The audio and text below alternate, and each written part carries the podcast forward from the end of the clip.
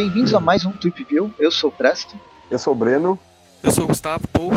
E hoje a gente vai é, dar continuidade, né? Porque a gente já começou com o prelúdio da saga Aranha Gedon. Vamos ter o Armagedon de todas as aranhas do multiverso. Falando Uau. sobre várias edições que muitas saíram no primeiro encadernado da Panini, mas nem todas elas. E a gente já explicou mais ou menos como que vai ser, então vamos logo pro, pro início, né? O que, que vocês acham? Cara, É. ahn, eu tô, tô, tô achando interessante essas, essas edições aí, porque é uma leitura bem leviana mesmo. Mas é isso. Eu ia Eu falar, só- pô. É, eu só ia comentar que, mesmo tentando colocar na ordem, vai rolar uma confusãozinha aqui no meio com o começo, mas que quando chegar a gente explica melhor. É, é, porque na verdade, né, quando, quando uma história eh, se divide em tantas partes que nem essa, né, e tenta contar ali, né, no caso, aonde que tá cada, cada personagem, ali acontece isso, não tem muito o que fazer, né, o cara, vai, o cara que vai lendo também tem que montar o quebra-cabeça por si mesmo também, né. a história, né, Aranha Gedon tem um monte de time. E a história, o arco principal, ele não se sustenta sem, sem os tains. Eu acho que ele fica um pouco fraco sem os tains. Porém, esses tains eles vão entrando de uma forma ou de outra. Eu acho que a Panini conseguiu fazer um trabalho razoavelmente legal de compilação das histórias para ter uma leitura mais fluida. Mas mesmo assim Claro. a gente vai a gente não vai usar a mesma a mesma ordem cronológica que ela colocou. Vamos dar uma pequena mexida. Vocês, quem tiver com encadernado, vai ver.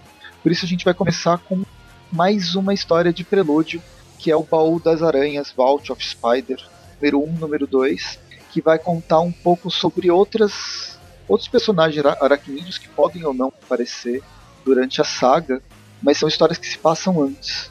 E são histórias menores. Esse, enquanto o prelúdio eram histórias de 20 páginas sobre um personagem só, Aqui a gente tem histórias de 10 páginas, menos que isso, só para contextualizar os personagens. Uhum. Começando a primeira, o prólogo, e aí também estão roteiros, desenhistas, arte finalistas, coloristas. É uma festa, uma festa geral, são várias pessoas.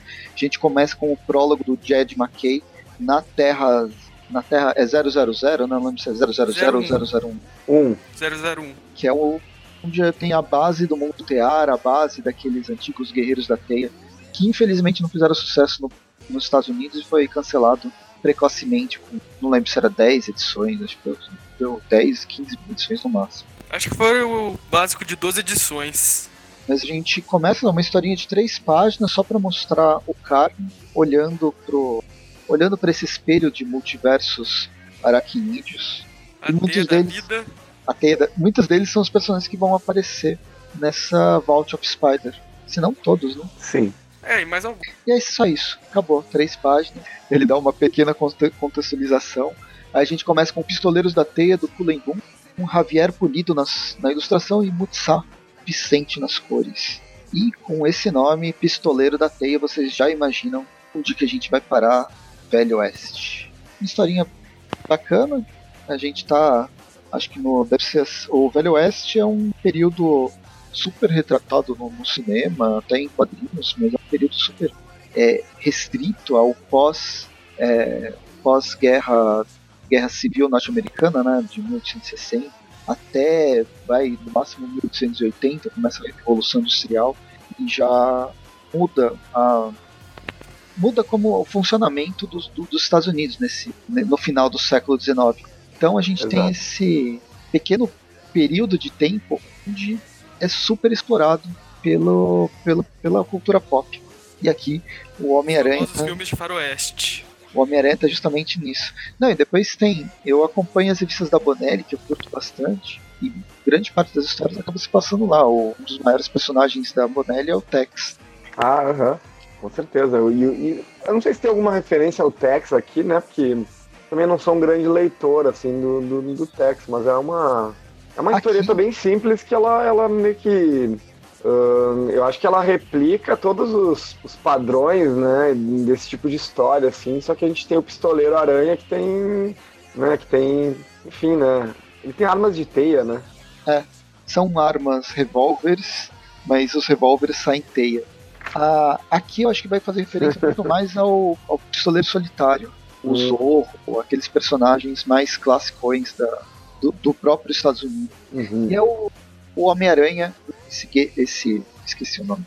Pistoleiro Aranha? Pistoleiro Aranha enfrentando uma versão que eu, é uma versão do Morbius, né? É, é um vampiro aqui. É um vampiro vendendo aqueles elixires para aqueles elixires que curava qualquer coisa nos Estados Unidos. Aqui no Brasil também, por sinal. Uhum. Ou o biotônico Fontoura, né, para quem para quem viveu nos anos 90. O biotônico Fontoura, ele vem desde, a, desde o século XIX, com esses, esses líquidos que curavam tudo. É aqueles famosos elixirs. Tá, ele enfrenta o Morbius. Acabou a historinha. Inclusive ele tem até o, o cavalo dele, tem a, a, a máscara a da máscara. Aí a gente vai pra. Nossa, tem um monte de história. É a última Batalha Galáctica do Jed McKay. Essa história é homenagem a todos que gostam de Tokusatsu.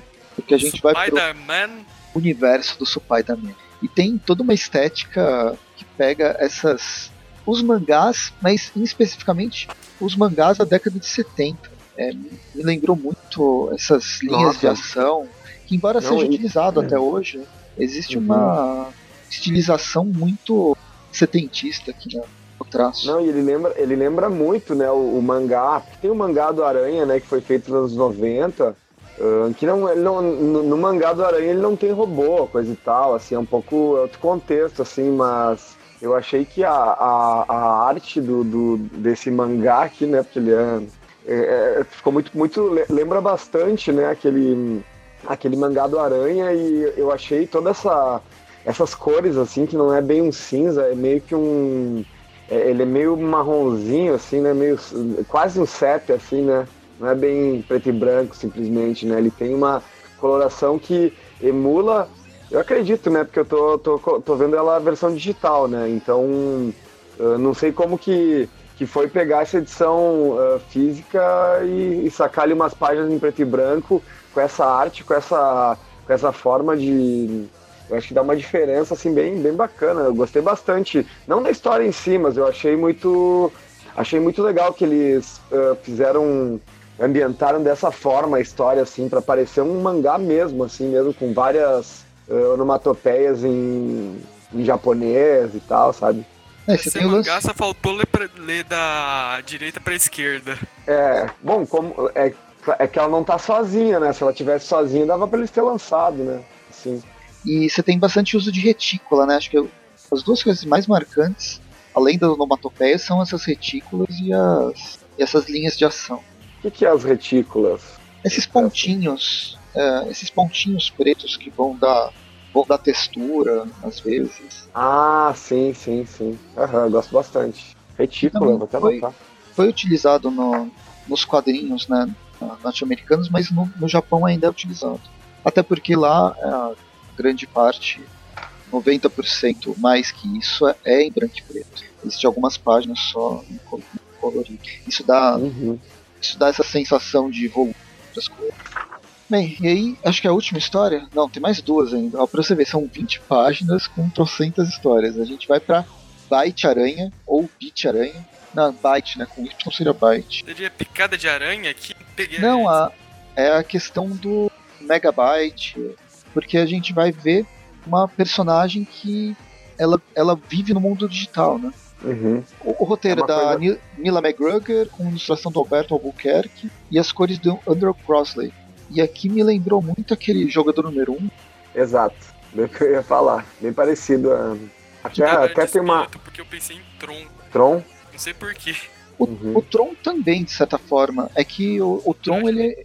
A roupa dela, mas o mundo do, do Tron ele é ainda meio restrito às limitações da época dos anos 80, onde você não tinha esse mundo virtual, onde você pode ser qualquer pessoa para qualquer qualquer sistema de jogo, né? A gente tem uhum. um mundo não pós-apocalíptico social, como é o do jogador número 1, um, né? Um futuro, um centro científico tecnológico memorial do Peter Parker. Não sei, não lembro se fala quanto tempo no futuro isso se passa, mas as pessoas vivem no mundo normal e vivem no mundo digital com seus avatares das mais diferentes formas. E a Beat Aranha é justamente uma personagem, uma mulher aranha do mundo digital, evitando roubos, uh, esses roubos digitais que vai banco de dados, transferência de, de dinheiro, qualquer coisa assim, mas de uma forma bem, na verdade, bastante representativa de um cara fugindo com seu saco de o saco de dinheiro atrás. Parece um jogo dos, do, de Atari, onde você tinha o ladrão fugindo e seria com o policial. É, era no, num shopping, o policial ia atrás para pegar, capturar o ladrão. Não lembro o nome do jogo. E aí a gente termina essa primeira, primeira edição. Calma, ainda tem mais uma. Não, então, a gente termina a primeira edição com mais uma história, ah. que é a história do Selvagem Homem-Aranha, com James Asmus no roteiro, Juan Gedon na ilustração e Andrés Moça na, na, na arte. E é o casar, basicamente é o casar poderes o Homem-Aranha da Terra Selvagem, para alegria de muitos. Enfrentam um casar, né, um caçador casar, um rei do crime, Engraçado que é o, cas... é o Homem-Aranha casar, mas o vilão da edição é o casar. É. Nesse caso, o Peter Parker caiu quando criança e ele caiu quando criança na Terra Selvagem foi é, cuidado por aranhas gigantes. Gigante coisa, né? Horrorosas, Não, todo mundo né? sabe como as aranhas são seres muito maternais. É, pois é. E termina a primeira edição. Eu tô fazendo um monólogo, vocês não querem comentar, senão eu não paro de falar. É, não, mas pode ir, acho que é, isso aí tá tranquilo. Né? É, quando tem alguma coisa, a gente vai comentando, mas essas aqui tá. Né? Nem sei o que comentar, porque muito ampassando assim mesmo. É. Não me, não me interessou muito. Sei lá, acho só um comentário ainda dessa edição 1, daquela história lá do Homem-Aranha Tokusatsu, que eu achei o monstro que ele tava ele enfrentando nessa edição bem parecido com o Duende Macabro, aquele o Jason Markindale, quando ele virou um cyborg. Ah, aham. Uh -huh. Ah, verdade. Ah, quando vê tem até uma tem até uma referência a isso, né? Mas é só isso, são historinhas curtas e diferentes, não tem, sei lá, acho que não tem tanto o que comentar delas. Elas não são ruins, eu, eu gostei delas, mas é que não tem muito o que falar, é, é mais você ler, sentir uma sensação, sentir uma, experiência de ver outros personagens. Eles não são muito uhum. explorados, nada disso. É, é nem tem muito tempo, muito espaço para fazer isso, né? E eu acho que até por não ter espaço, os roteiristas acabam não se perdendo. Como eu acho que aconteceu em muitas das histórias que a gente falou no programa passado do Prelúdio. Uhum. Bem, vamos para Vault of Spider número 2, aqui é de janeiro de 2019 já. Tem prólogo do Jed McKay com Scott Koblish e Andrés Moça mais uma vez na Terra 001 e é uma história de uma página só. E aí tem a história Homem-Aranhas. Essa é uma história que acho que pode se dizer de terror, inspiração no filme A Mosca e tem uma certa escatologia e um pouco uhum. de noir. O roteiro é do Cullen Boom, os desenhos do Mark Bagley, Andrew Hennessy, arte final e Chris Sotomayor as cores. E é uma das histórias que eu achei mais legal, até pelo clima, pelo uhum que é esse personagem. A gente está numa Nova York completamente soturna. Eles existe os a Noite dos Duendes, como se fosse tem aquele filme lá onde uma, uma noite por ano é, se esconda porque você vai ser tudo pode acontecer, pode ter assassinatos, o, pode ter o expurgo do expurgo. É, uhum. mas tem um nome, eu esqueci o nome em português. É do filme? Uma Noite de Crime. É uma noite ah. de crime. É. Tem um episódio do Rick Morty, né, que rola isso aí também. Nossa, é. é muito... Enfim, no caso A Noite dos Duendes, eles são hiper violentos, obviamente. A gente reúne os principais duendes da. O Halloween. Hã? E o Halloween. É, o Halloween, eu sempre cons... O Halloween sempre construiu um duende. Tem o duende demônio. E tem o Halloween, são quatro duendes. E aí eles estão atacando tudo, matando todo mundo.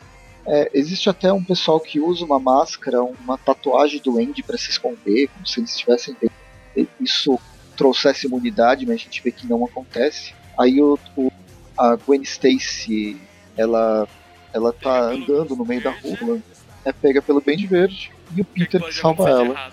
Só que no que o Peter salva, existe toda uma certa, certa um clima entre o Peter e a, e a Gwen Stacy e a gente descobre a origem do Homem-Aranha desse universo, que ele não vai revelar a identidade para ninguém, porque a identidade dele já foi completamente zoada. Basicamente, ele não foi picado por uma aranha, ele caiu num poço de aranhas e foi comido por elas. Essas aranhas radioativas acabaram é, ficando parte da personalidade do próprio do Peter Parker e do mesmo jeito que a gente tem um Homem-Areia, um Homem Hídrico, o Homem-Aranha ele é a reunião de várias aranhas com a, com a mente do Peter Parker. É bem bizarro. Nojento. Um É no, aquele- nojento. Nojentíssimo. Ele lembra um pouco aquele Mil, que é um personagem criado lá pelo Garth Ennis, uma história do Homem, eu acho que é na web. Sim, sim. E é, é que naquela, até por ser o Gatienes, tinha mais a pegada de horror ainda. Aqui ela, ela tem, mas ela é mais censura, censura livre. Apesar Censura que, mais 12. apesar que o, o Homem-Aranha, quando tem a sua roupa rasgada, ao invés de ter as costas rasgadas, sai um monte de aranha e essas aranhas comem os seus inimigos. Que horror, né? A gente tem até o Duende Verde, Rainha dos Duendes, me proteja. Ele causa horror a todos os vilões. É, não, não, isso aí. Tinha um vilão, tinha um vilão nos anos 90 que era aquele. aquele mais ou menos na, na época em que o Ben Reilly tava, tava, tinha assumido, né, o, como Homem-Aranha, tem uma. Tem umas histórias que tem um vilão que ele é feito de abelhas. Ah, é o enxame, enxame. esse aí é bem antigo. O enxame, aham. É, é parecido, né? Bem parecido, É só tão- que de tão nojento quanto. É, as abelhas não são tão, tão nojentas, elas inclusive são muito importantes, né, pra, pra que, enfim, exista vida na Terra, né?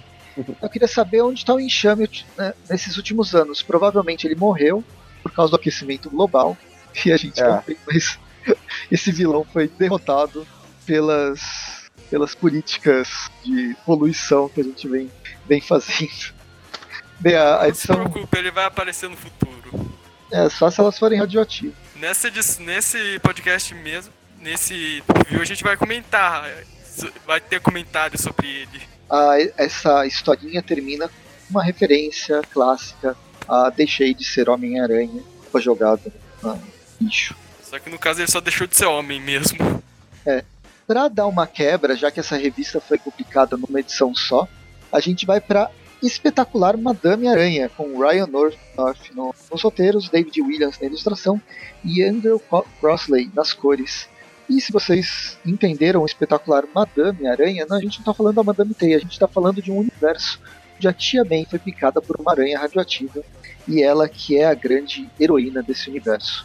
A, A gente descobre. aranha. a gente descobre que todos os vilões, ó, pelo menos sugere que os vilões também são da terceira idade, porque aqui quem ela enfrenta é o Abutre e as pessoas na cadeira, o termo já tá ficando clássico de- né, desde os últimos, Uhum. nos últimos anos, é o Peter Parker e o Tio Ben dando, é, ficando falando no ouvido da, da. Tia May. E é, basicamente é isso. Tia May enfrentando o Abutre na, na cidade. E é engraçado, é divertido. A roupa da Tia May é bizarra. Não sei porque que ela usa essa- esse chapéu que não é uma boina, parece um, uma, uma- um chapéu de, de cozinheiro. Mas É, por aí. tem uma Esquisito, saia, né? O- tem aquelas ombreiras de vovó, sabe? A roupa dela. Aham. Meio renascentista, né? É engraçado. É uma história de comédia. E fechando a edição, a gente tem mais uma, mais uma história. O Aranha, né? Aranha Eletrocutada. É com o Jeffrey Thorne nos roteiros, Todd Harris e Andrés Moça. Todd Harris na ilustração, Andrés Moça nas cores. E aqui a gente tem uma. Eu achei essa história, é uma história policial de um personagem. A identidade do, desse, desse aranha ela é o, gene- o general, não. O Capitão George Stacy. Ele usa uma roupa, uma roupa preta, pode lembrar um pouco. O, Lembra no ar, né? Um lembrou, a- ela me lembrou muito a ideia dos, perso- dos das revistas de poli, é, dos mangás policiais, um mangá policial mais mais adulto, por causa do traço, por causa do, do clima, né, do, do cenário que o- os, os autores estão tratando. Eu eu achei, to- achei todas essas histórias da Vault of Spider legais. Um personagem que eu queria, queria ver mais coisas sobre ele. É, e de alguns a gente vai acabar até vendo mais durante a saga. Então, o que, que vocês acham? Vamos pra saga? Vamos? Acho que vamos pra saga. Vamos começar, ó.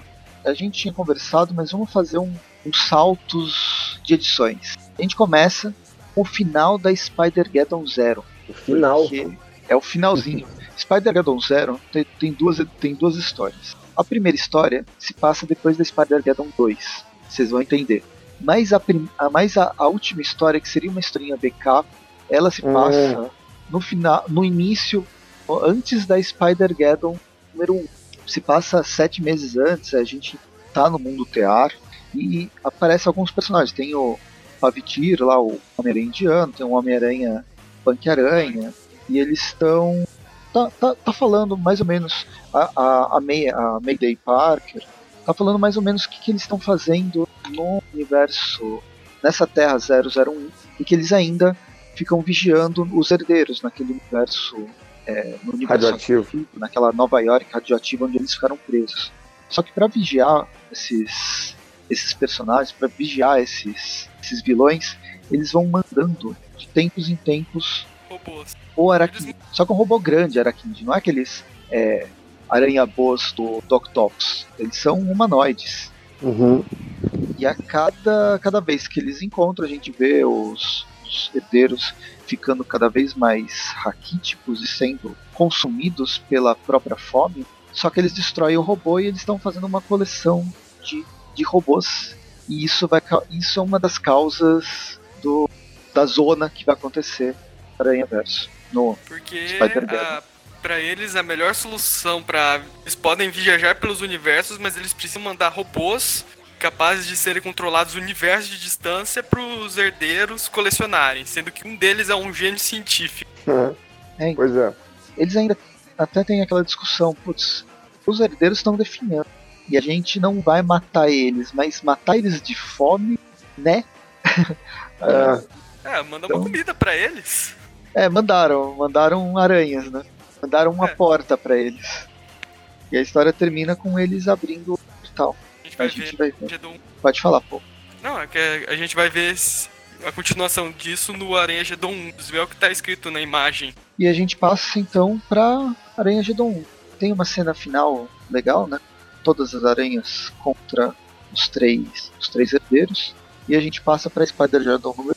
Ela começou em outubro de 2018. A Spider-Geddon número 0, ela também foi lançada, ela foi lançada, lançada em novembro de 2018. Para você ver todo esse, esse, esse embaralhamento que eles fizeram. Eles podiam ter chamado de 2.5, faria mais sentido dentro de uma linha cronológica. 2.1. É, mas a, e até porque eles usam né, esses, esses números de vez em a Spider-Geddon número 1 começa com Miles Morales estando nos céus de, de Nova York contra abutres, abutres. né? Uhum.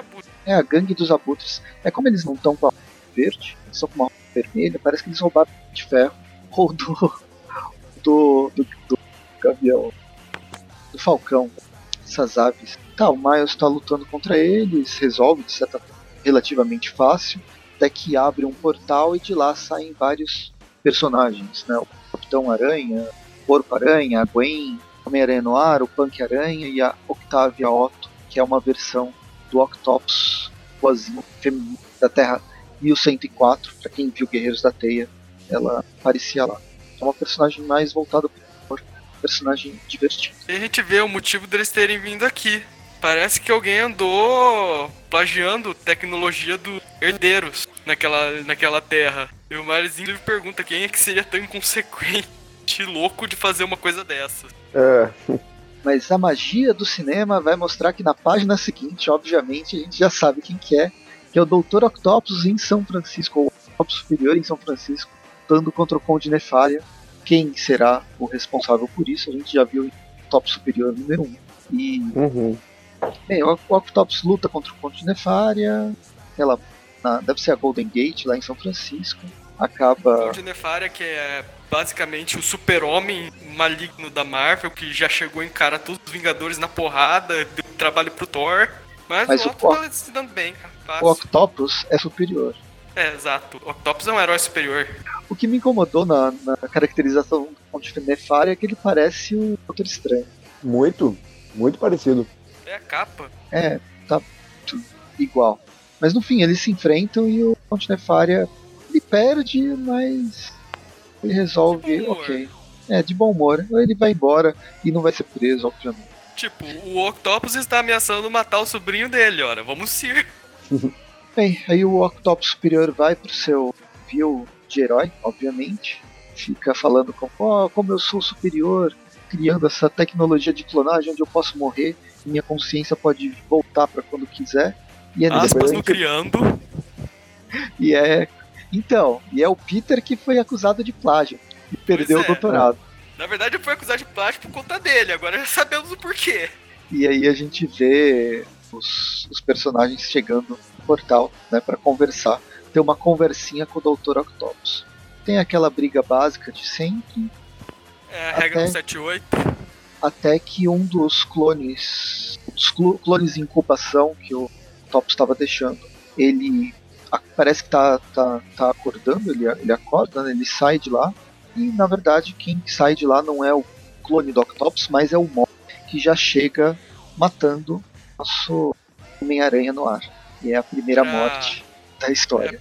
Pra, só pra explicar, é aqueles robozinhos que os Homem-Aranhas mandaram, que podem ser controlados através de dimensões, eles podem ser usados pra hackear outras tecnologias de outras dimensões. É, então, pessoal, os Guerreiros da Teia, eles vêm a Octopus, mas se não fosse esses vários robôs, e tem vários, tem pelo menos uns 20, umas 20 carcaças lá, com alta tecnologia de é, é, transferência de universo, provavelmente os herdeiros iam continuar no seu, na sua prisão. Não é é. só culpa do Octopus. É uma culpa de todo mundo. É, todo mundo tá- tem um pouco de culpa nessa situação. todo mundo uma tem um pouco de responsabilidade. Cruel. Ah, e aí eles lutam, lutam contra o Morlun, só que aí chega mais gente dos herdeiros. Um dos maiores, Casa Verna, que quebra aqui o pescoço, o aranha britânico. teoricamente, o personagem mais forte do- do- dos Homens-Aranha. É. O Octopus só, só, só sobrevive porque ele é uma versão Xing Ling do Totem. Basicamente, mesmo ele sendo um clone do Homem-Aranha, ele não é um totem do Homem-Aranha. Ele, sei lá, a mesma lógica se aplicando ao Ben Haley. Então, mas tanto o Ben, quanto- é que o Ben ainda foi reclonado diversas vezes, mas o Kane, eles são mais próximos do Peter. O Otto, o clone do Otto tem partes do Otto. O sangue o já tá mais di- diluído. Só que a parte aranha ainda tá lá, vive e forte. Ah, sim. Questão de roteiro. Isso aí não dá pra entender muito o que que faz o que faz do, do cara um totem, que não tem nada a ver com o cara ser o Peter ou ser o clone do Peter, ou né? Cara, porque o cara é um totem aranha porque ele, né, ele tem alguma ligação ali com é que, é que essa, essa história, né, do totem aranha é, é um pouco confusa assim, né? Ela foi desde o momento que ela foi criada, assim, lá atrás, lá, um- Pode falar. não, lá atrás pelo pelo. Straczynski, né? É, tipo, a gente ainda. É, tipo, ficou, fi- ficaram várias questões em aberto e nunca foram explicadas, e é isso aí mesmo, é o Totem Aranha, sabe? Então é o que, que simbolicamente representar um cara que age como um Homem-Aranha em qualquer universo, isso aí é um Totem Aranha também, e, e é isso, né? Então, É, Straczynski. Pode falar. Eu só, eu só queria comentar que tem histórias em que pra ser um totem-aranha, basta você se vestir como um Homem-Aranha que tá, que tá pronto. Você já é um totem. É, Já é um É, representante. exato. É, então, o, o Straczynski acabou apresentando o conceito e nunca fechando direito. Depois eles foram. foi, foi sendo revisitado e foi diluindo a ideia de Totem. Para mim, Totem seria um representante de um espírito da aranha desse universo, que deveria ser uma pessoa só. Os outros teriam toda essa representatividade. Então, teriam, nesse caso, não serviriam tão, tão bem de alimento. Mas é essa forma que eu Uhum. interpreto. Mas durante a história, e durante as histórias que já vem retrabalhando esse conceito, isso aí é completamente zoado. Eu mesmo disse, às vezes é só você vestir a- o uniforme do Homem-Aranha que você já é considerado. exato. Bem, a gente termina a primeira edição do Spider-Geddon, e aí vamos para alguns dos tains. Vamos para a. que é a É a 311? Peter Parker, Espetacular Spider-Man. Peter Parker da espetacular Spider-Man. Quem os aracnídeos do multiverso estão tentando resolver a situação dos herdeiros, Peter Parker ele tá um pouco se lixando, na verdade. Ele tem seus problemas para resolver, ele tem sua própria revista mensal, então ele não precisa ficar participando em, sa- em saga de segundo, segundo escalão. Basicamente, é. enquanto o pessoal fica lidando com os herdeiros, os aranhas genéricos com os herdeiros genéricos, o Homem-Aranha vai lidar com o herdeiro que conta, que é o Morlun. que é o primeiro herdeiro que aparece antes mesmo dele ser herdeiro, aquele personagem que foi apresentado. E a história, basicamente é essa. O Morlun ele vai atrás do Peter Parker, muito mais por vingança do que por querer comer o Homem-Aranha no sentido antropofágico da ideia. E o Peter, ele acaba sendo recebendo ajuda, tanto do JJ quanto do Miles Morales. Mas é o Miles Morales, é, Peter que fala, puta Miles, foge. Não, o Miles Morales ele vai aparecer só na próxima edição. É. Nessa... é. não, ainda não tem o Miles, não. É. Mas na, na próxima, que a gente vai falar no próximo episódio, o Miles Morales vai chegar a aparecer aqui. É, o que acontece é que o Peter, ele tá. Depois de um dia cheio ali, atuando como Homem-Aranha em outras histórias aí, né? Ele tá super cansado. O Morlun chega pra, pra brigar com ele, ele tá. Ele já tava dizendo, né? Já tava dizendo que queria ir para casa de táxi, né? Só que no caso o Morlun joga um táxi nele, né? Com taxista e tudo, né? Então, tipo, ele já não tá na, na, na melhor forma possível para encarar uma, uma briga como essa, assim, né? Então, eu acho interessante até porque quem acompanhou essa revista, o, ainda quando ela estava sendo escrita pelo Chip Zdarsky, sabe que o Jameson estava tendo um papel bem central assim na revista, assim, né? Tipo um coadjuvante que desde as primeiras ele já estava, ele esteve sempre lá, né? E isso foi só aumentando. E achei interessante que agora que passou para esse outro escritor aqui, um, o Jameson ainda tem uma importância, né? Então, que é no caso o Peter pede para ele pegar o como é que é o nome desse bagulho? É um... Ah, aqueles. Transmissor? Não, é um. É um negócio que vai abrir o portal, né? É. Vai abrir o portal. Um né? relógio de teletransporte. A gente não falou. O roteiro é do Sean Ryan, ilustrações do Juan Frigueri e o Jason Kitt nas cores. Essa. Uhum. A, a, fase dos idades, que a gente já falou sobre ela, ela saiu primeiro mensal, depois encadernados, e ela termina no que seria a edição 310 norte-americana a Peter Parker, Espetacular Spider-Man, ela continuou por três números, a 11, 12 e 13, né, 311, 312 313, que é justamente esse Tain do, do Aranha Gedon. E ele continua Exato. bem. Eu acho uma história de ação. Não, é uma boa história, é uma história cheira, legal. mas é divertidinho. É, uhum. é sempre legal ver o Homem-Aranha tendo que enfrentar o Morlun. O Morlun que tá com sangue nos olhos, cruzou meio país só pra matar esse Homem-Aranha. É, a gente tava em São Francisco na, na página passada. Ah, é. Não, e também outra questão é que, já que os leitores reclamam, reclamaram tanto, né, durante a, a, a fase do Dan Slot, onde em alguns momentos o Aranha tinha a presença de outros personagens agindo como sidekick, assim como o Gatuno em um momento, entre outras coisas. Aqui a gente tem uma história bem Homem-Aranha mesmo, assim, né? Urbana, ele levando porrada e coisa e tal, e era isso, assim, né? Sem ter sem ter um, muitas conexões, né? Então, já que já que essa revista Peter Parker aí ela vem ela vinha, ela inicia com essa, essa ideia, né? Porque quando ela inicia, a gente ainda estava vivendo aquela antes lá no, a gente está no número 311, né? Quando ela quando ela começou umas umas 20, 20, 20 e poucas eh, edições atrás, uh, o Aranha estava naquela fase do Dan Slott onde ele onde ele estava com aquela isso, tinha uma empresa, Indústrias Parker e assim por diante, né? Então, continua na, na, na proposta. Eu só acho que ficou, um, o que fica meio estranho de ter essa saga nesse momento aqui é que não sei o que, que tava, qual a edição do, do Amazing que estava saindo no, ao mesmo tempo nos Estados Unidos. Imagino que é aquela, aquela, aquele arco do Hunter. Não, não na verdade, eu lembro que estava saindo mesmo aquelas pré, aquelas pré-edições do Hunter, que a gente comentou lá no ah. especial de Natal e um pouco do que vem depois. Acho que até pega o finalzinho de Hunter, de Hunter. Ah, entendi.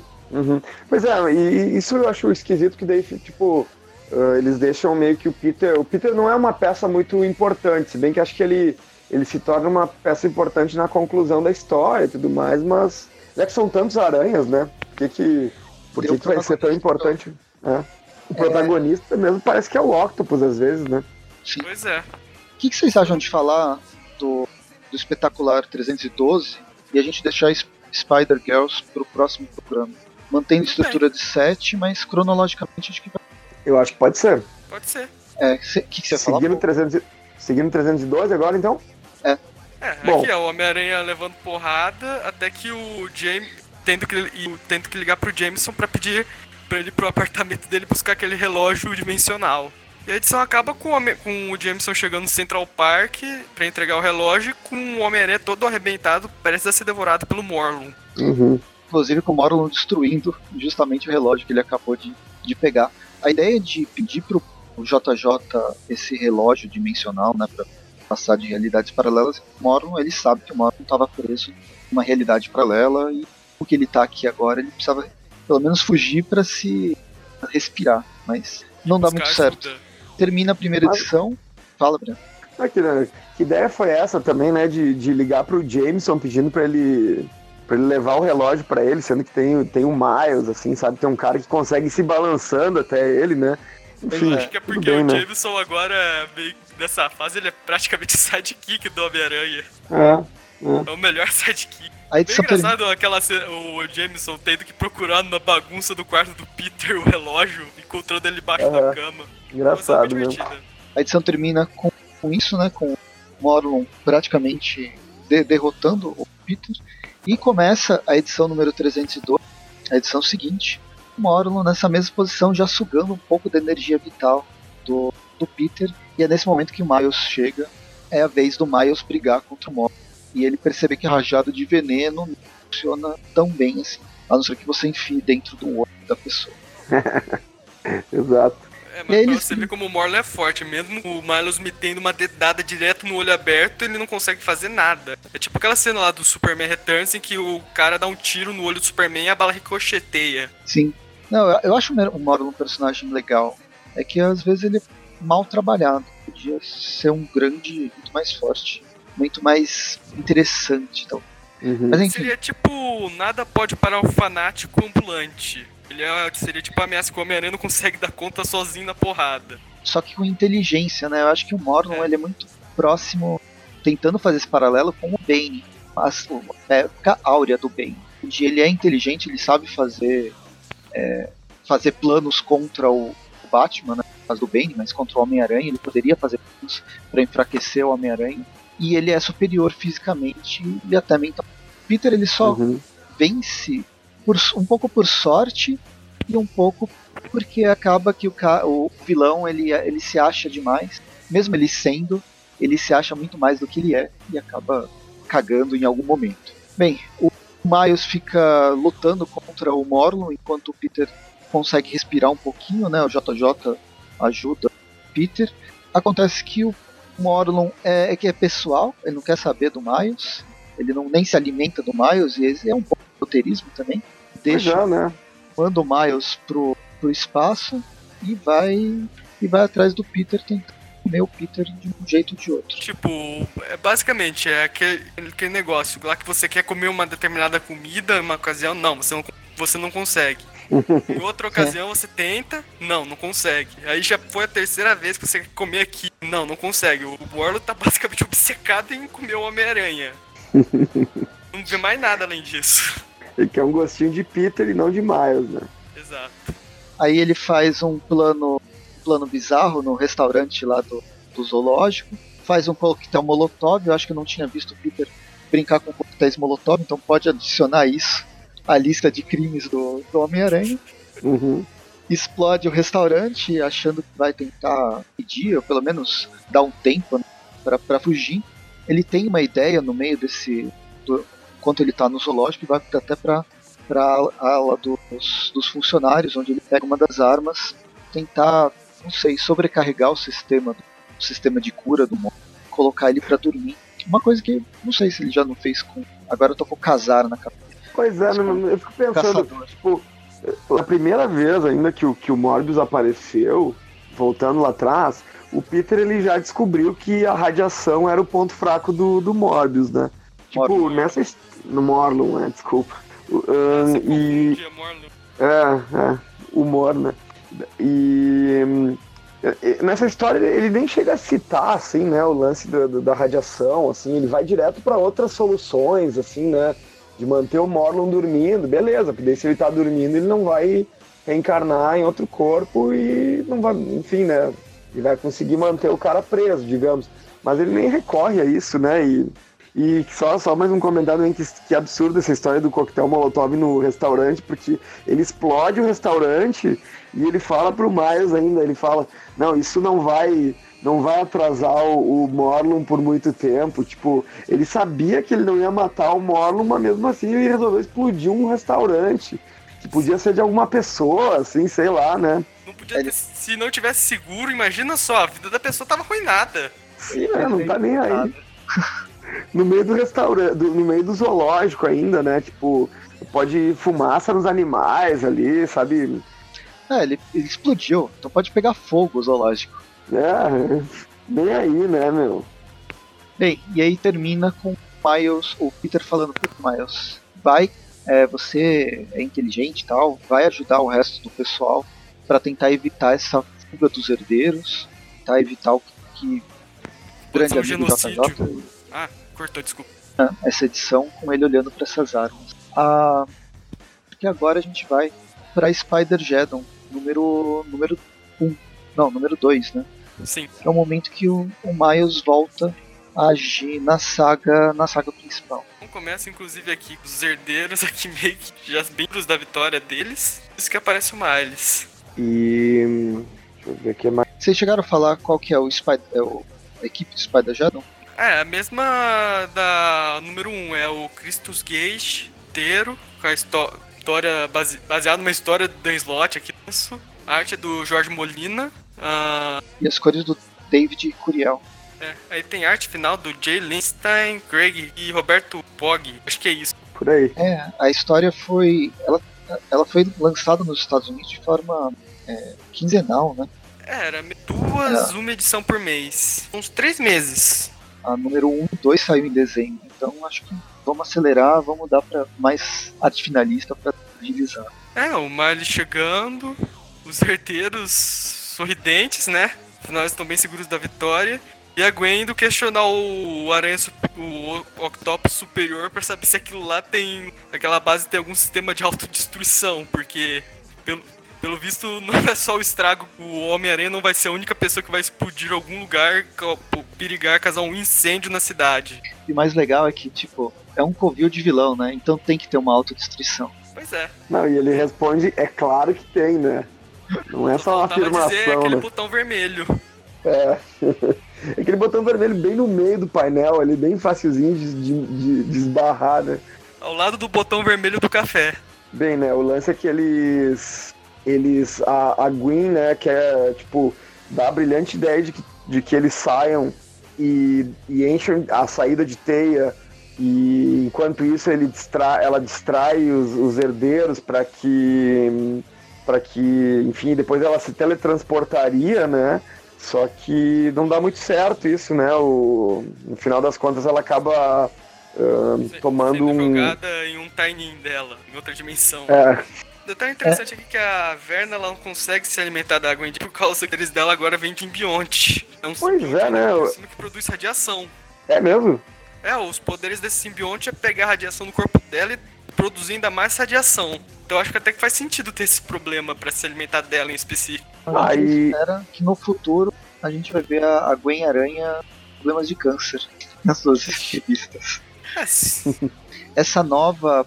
A, a gente tá, tá meio atrasado para falar sobre a Gwen Aranha, mas essa esse tain que ela foi jogada é a nova mensal que a personagem ganhou no universo Marvel e já foi também publicado pela, pela Panini recentemente, acho que foi em novembro que saiu primeiro encadernado. Muito bem, e depois a gente tem. Os aranhas vêm quando, quando a base ali do Octopus explode. Eles acham que a Gwen morreu, né? Uh, os herdeiros, obviamente, né, com essa explosão também não, não, não foram derrotados, né? Os que sobravam retornar também já voltaram, eles já estão usando uhum. aqueles trajes aristocráticos deles. E o Mor uhum. inclusive o Mormon também já sumiu, já foi lá para trás do Homem-Aranha. Mas é justamente isso, porque o Peter, na página seguinte, já no mundo tear, né, a gente vê que o Miles ele tinha acabado de voltar de Nova York. É. Então o Morlun já tava. O Morlun tá pouco se lixando pra essa coisa de totem, de aranha, ele só quer matar o Peter. É pessoal mesmo. Me mate uma vez, a culpa é, o problema é meu. Me mate duas vezes, o problema é seu. daí que eles se separam, né? Então, para irem recrutar outros aranhas, né? É que a gente tem a discussão lá, todo mundo tá com foto, né, por causa da sua, da sua coisa sim, de clonagem. Sim. Existe uma divisão ideológica do que fazer com os herdeiros, se a gente vai matar, se a gente vai prender, se a gente vai tentar estudar para ver uma forma de, não sei, tirar os poderes dele. Eu só queria observar que essa mesma discussão também aconteceu lá em Aranha Verso e também resultou numa divisão da, dos aranhas. Uhum. Porque no fim a gente tem aranhas muito diferentes. A gente tem. Só, existe, é, é uma mesma linha de personagens, produz personagens bastante diferentes. E acho que isso que dá riqueza nesse, nesse universo eles pensam igual. E detalhe que depois que o pessoal vai lá recrutar, esse que quem aparece atrás do Carne aqui é a irmã dele, confrontar o irmão traidor. Uhum. Mas agora como Carne, ele é parte aranha, ele acaba sendo parte lanchinho. Uhum. Eu tenho um problema com essa morte, porque lá no Aranha Verso foi estabelecido que havia um paradoxo para eles. O Carne, ele viraria o mestre tercelão e ele continuaria viraria os herdeiros até ele ser morto pelo Otto. Só que essa morte aqui acaba com todo o paradoxo. É, é. é mais paradoxal ainda. Pois é. Enfim, mas a gente pulou aqui né, esse momento em que eles se dividem, né? E que a gente tem o Otto um, que a gente tem, a, a, gente tem no caso daí, né, o Otto indo pro, pro outro laboratório dele, onde ele já assume o manto de Homem-Aranha Superior de novo, né, com o uniforme clássico, vamos dizer assim, né, o uniforme preto dele, né, e depois mostra os aranhas indo para outras dimensões, assim, né, a gente vê o, o, é, aqui o, o, Miles ajudando o, o, o, o Peter a, a, a, bater no Morbius, enquanto isso o Porco-Aranha vai lá na Penny Parker, que é o que tem no Edge of Spider-Geddon, né? Depois a gente vê aqui também o, o Otto, né? O, o Aranha Superior, vendo o... O Aranha do videogame. O Aranha do game, né? Do PS4. E é aí que entraria... É, que aí que entra a história zero, número zero, né? O Aranha, Aranha Geddon Zero. E também tem aqui o Otto recrutando o Kane também pro exército, já que anteriormente o Kane ele que era capaz de matar os herdeiros, só que agora ele não tem mais. O Ben Haley indo de carona do atrás deles. O Ben Rayleigh, ele tá muito melhor caracterizado nessa saga do que em toda a revista mensal que ele teve nesse último com o Peter David. Mesmo com toda essa loucura que ele tá eu acho que tá fazendo muito mais sentido. Ah, mas é que também não, não foi, não é difícil, né? Caracterizar ele me melhor do que, o, do que o Peter David fez lá na, na mensal dele, não, não fica tão difícil, né?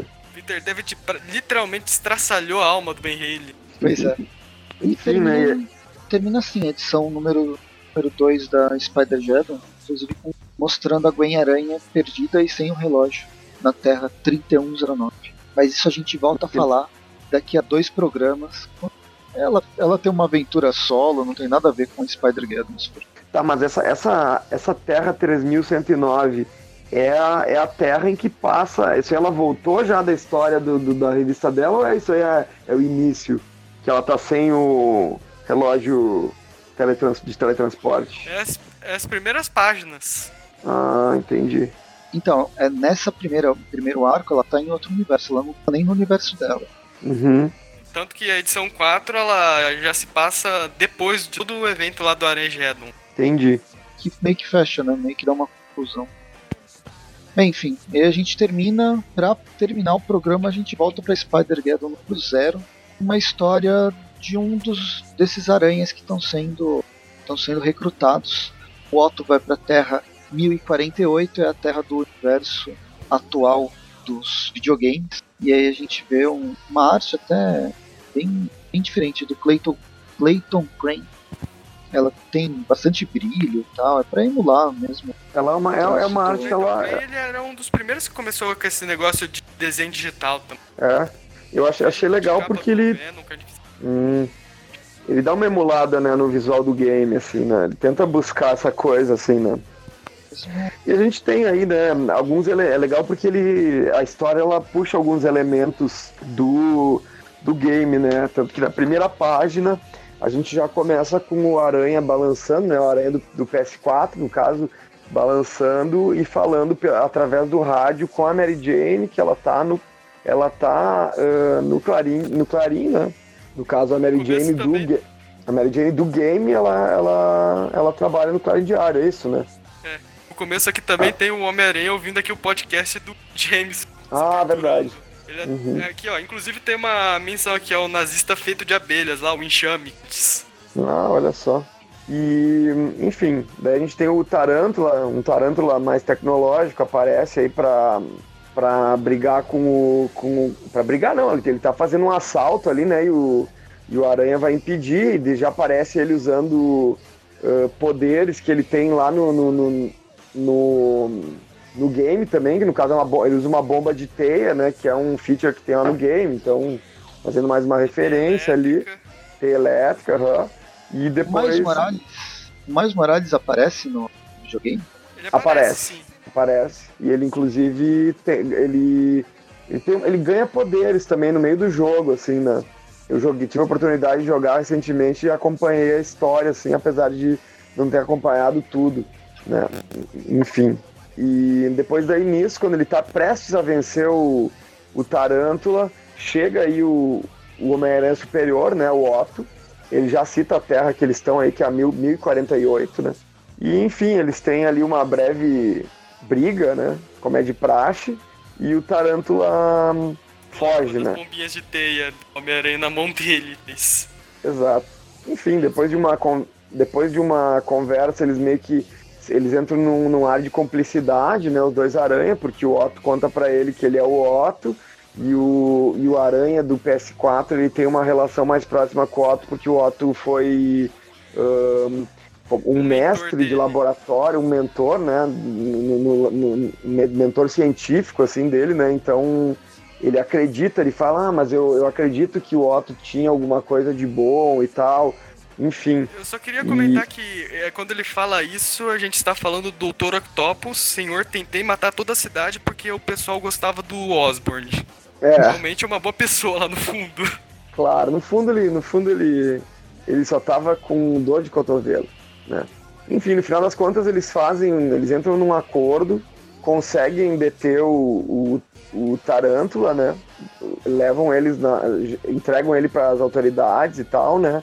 Uh... O Otto, inclusive, ele se oferece a ajudar a prender o Tarântula para ganhar confiança desse aranha, que ele ainda tá meio desconfiado porque o último Otto meio que sacaneou ele. Uhum.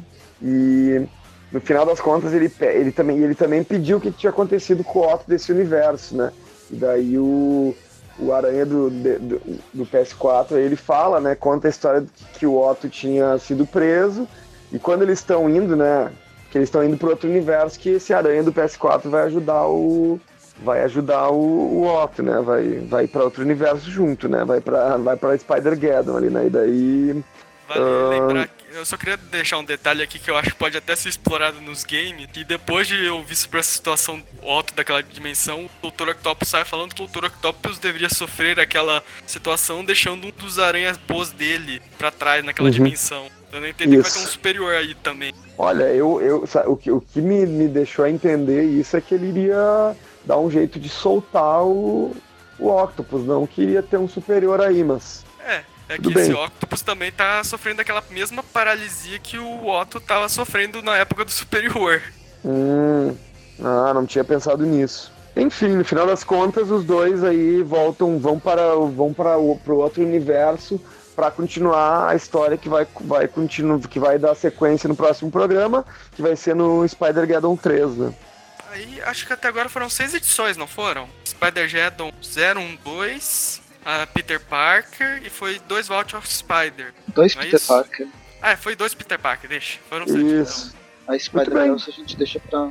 Nossa. Isso. É, então, basicamente, basicamente era isso por, por hoje, assim, né, de, de, de edições. Sim.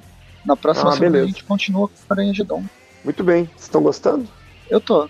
Tô curtindo. Então vamos para as notas. Que notas vocês dão para esse início de saga? Sei. Posso começar? Vai, vai dar para cada edição ou vai para dar pro... É, pois. É. Dá para saga inteira, pro, pro, pro, pro, programa. Pro programa vai ter que ser, né? Porque aí é, é muita edição. Uma... Aí dá pro programa e depois qualquer coisa você falar. E eu gostei mais dessa, dessa revista. Tá. Pode ser. Quer começar, ou posso começar? Ou... começar. eu acho que no geral eu vou dar uma nota 6,5. Porque assim, mesmo que eu tenha gostado. Uh, na, na verdade, achei as revistas divertidas. Eu vou dizer que dessas aqui, as que eu mais gostei de ler foram as revistas do Peter Parker, Espetacular Spider-Man, que é, que é aquela briga ali do, do Morlun com o Peter, com o Peter né? Tipo.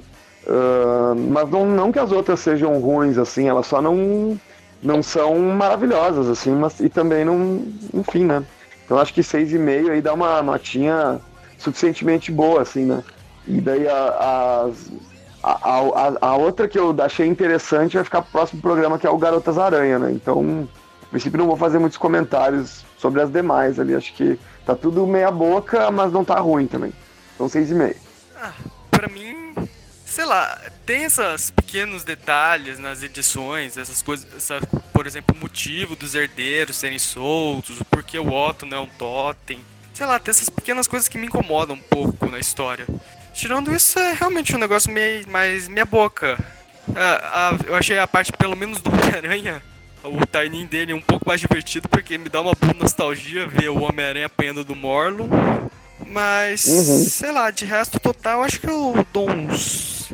A minha nota vai ser um pouco menor, vai ser uns 5,5. E eu vou destoar completamente dessa nota de vocês. Eu tô gostando da saga. Eu tenho alguns problemas, eu acho, de encaixe cronológico que, que eu senti que a Panini deu uma na forma que ela tá publicando. Mas eu tô.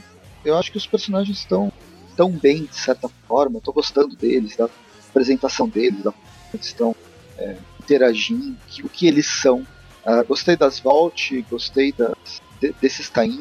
A espetacular Spider-Man, Peter Parker, o espetacular Spider-Man, eu acho a mais fraca, não por ser ruim, mas porque acho que três edições não precisava ter três edições, podia ter menos. Né? Não precisava dar 11, 12, 13. Acho que no máximo em é 12 já resolveria. Então, Total. Mas só isso, eu tô gostando dos desenhos, acho que tá bem encaixada uma na outra. E eu vou dar. Ah, vou dar oito, oito relógios dimensionais que foram destruídos pelo aperto de mão do modo. Acabando com toda a média que vocês fizeram. Deixa eu fazer a conta aqui, deixa eu ver quando é que vai ficar de média aqui então. 5,5, né? 5,5, 6,5 e 8. É, dá, dá 20 dividido por 3. Então 6,5. 20 dividido por 3, isso aqui vai dar, é, vai dar 6, 6, vai ser 666, muito bem. Não é, não tem a presença do, do Mephisto, mas é o 666. Muito bem. A gente tem uma média meio meio meio, que interessante. ah, por enquanto é só, semana que vem a gente volta com o Spider-Geddon. Nesse início de ano especial Spider-Geddon, Aranha-Geddon, o Armagedon do multiverso Araquim. E acho que é só. Acompanhe a gente no site, no Facebook, nas comunidades, aí tem Instagram, tem YouTube, tem é, Twitter, tem o Padrinho, sempre ajuda. E até mais. Falou. Valeu, pessoal. Falou. Até mais.